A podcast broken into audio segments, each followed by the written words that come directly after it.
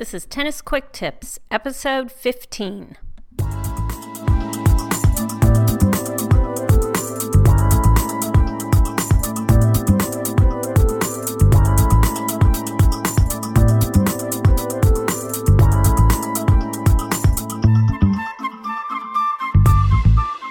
Welcome to the Tennis Quick Tips podcast. I'm Kim from tennisfixation.com and I'm your host for Tennis Quick Tips. Each week, Tennis Quick Tips gives you a quick and easy tip to improve your tennis game and to make sure you're having fun every time you step on court. This week's episode focuses on dealing with one of the most common and devastating injuries you can have in tennis tennis elbow.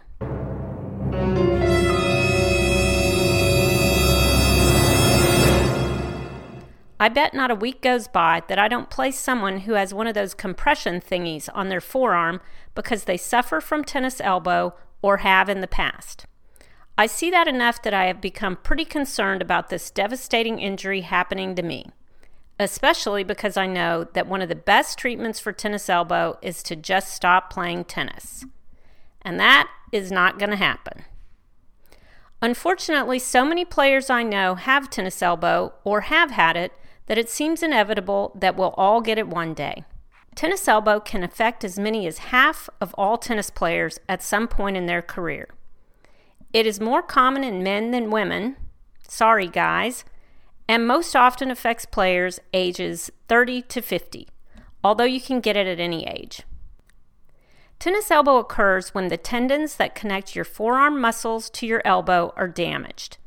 It's an overuse injury and is frequently caused because a player is using the wrong equipment or technique. It usually occurs in your dominant arm, so in your right arm if you're a righty, and can be exacerbated by grasping, gripping, or twisting motions. Basically, the exact kind of motions you use to play tennis. Tennis players can get tennis elbow from a number of things a poor backhand technique, a racket grip that's too small, strings that are too tight, or playing with wet, heavy balls. And side note here, I'd like to know who exactly is playing with wet, heavy balls to the point that it gives them tennis elbow. Anyway, tennis elbow cannot be diagnosed by a blood test or by an x ray. The only way to know you have it is by the type of pain you're feeling and the symptoms you're experiencing. So, what are the most common symptoms of tennis elbow? The main symptom is pain, which can start with a dull aching or soreness on the outer part of your elbow. While this may go away in a short time, usually in less than 24 hours after playing tennis, over time it can take longer for the pain to stop. Eventually, the condition can progress to the point that you feel pain during many everyday activities, such as lifting a coffee cup, turning the key in your car, or shaking someone's hand. The pain can spread to your hand, the rest of your arm, your shoulder, and or your neck. So let's say that you are now convinced you have tennis elbow. What can you do? The good news is that there are plenty of at-home treatment options for tennis elbow. This is an injury that can usually be treated by non-surgical means. So if you're currently suffering from tennis elbow, Here's what you can do to immediately reduce your pain. First, rest and avoid any activity that causes pain in the tennis elbow area. And yes, that may mean taking some time off from playing tennis, but this is important because it will give your tendons time to heal. Next, apply ice packs to the sore area. Finally, take anti inflammatories like ibuprofen, naproxen, or acetaminophen. Once your pain is relieved, you need to start the slow process of stretching and strengthening the muscles in your arm, especially in your forearm. If you're suffering from tennis elbow pain, then the only exercises you want to perform are stretches, and none of those should ever be performed to the point of pain. I just posted a video on my YouTube channel showing some great stretches you can do anytime, anywhere to help relieve and prevent tennis elbow pain. These are gentle enough that you can do them even if you're experiencing pain. I'll put a link to that video in the show notes. And I'll also link to some great warm up, stretching, and strengthening exercises you can find on WebMD that will help you recover from tennis elbow or help avoid getting it in the first place. Ultimately, to deal with tennis elbow, the activities or motions that aggravate your pain have to be avoided.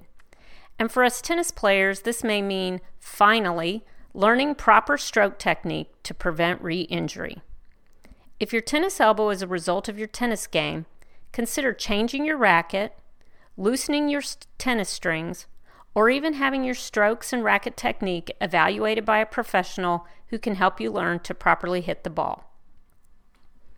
The good news is that 90 to 90% of tennis elbow sufferers will get relief from just following the conservative steps of warming up, stretching, strengthening, and using proper equipment and technique. So if you're a tennis elbow sufferer, take heart. There is hope, and you will play tennis again. If you don't currently have tennis elbow, I strongly suggest you start using the stretching and strengthening exercises I've recommended here so that you never face that day when you have to sit out a match due to injury. So, what about my own fear of tennis elbow? Well, after all the research I did, I decided I don't have it. But just learning about it convinced me that now was a good time to start doing some simple exercises to prevent it. Well, that's it for this week's tennis quick tip. Hey, as I mentioned above, I have a YouTube channel where I'm posting video tennis tips that I think will help your game. Or maybe they'll just give you a good laugh if you want to see the before version of my tennis serve. Anyway, you can find those videos by clicking on the link in the show notes or by heading to youtube.com and searching for tennis fixation.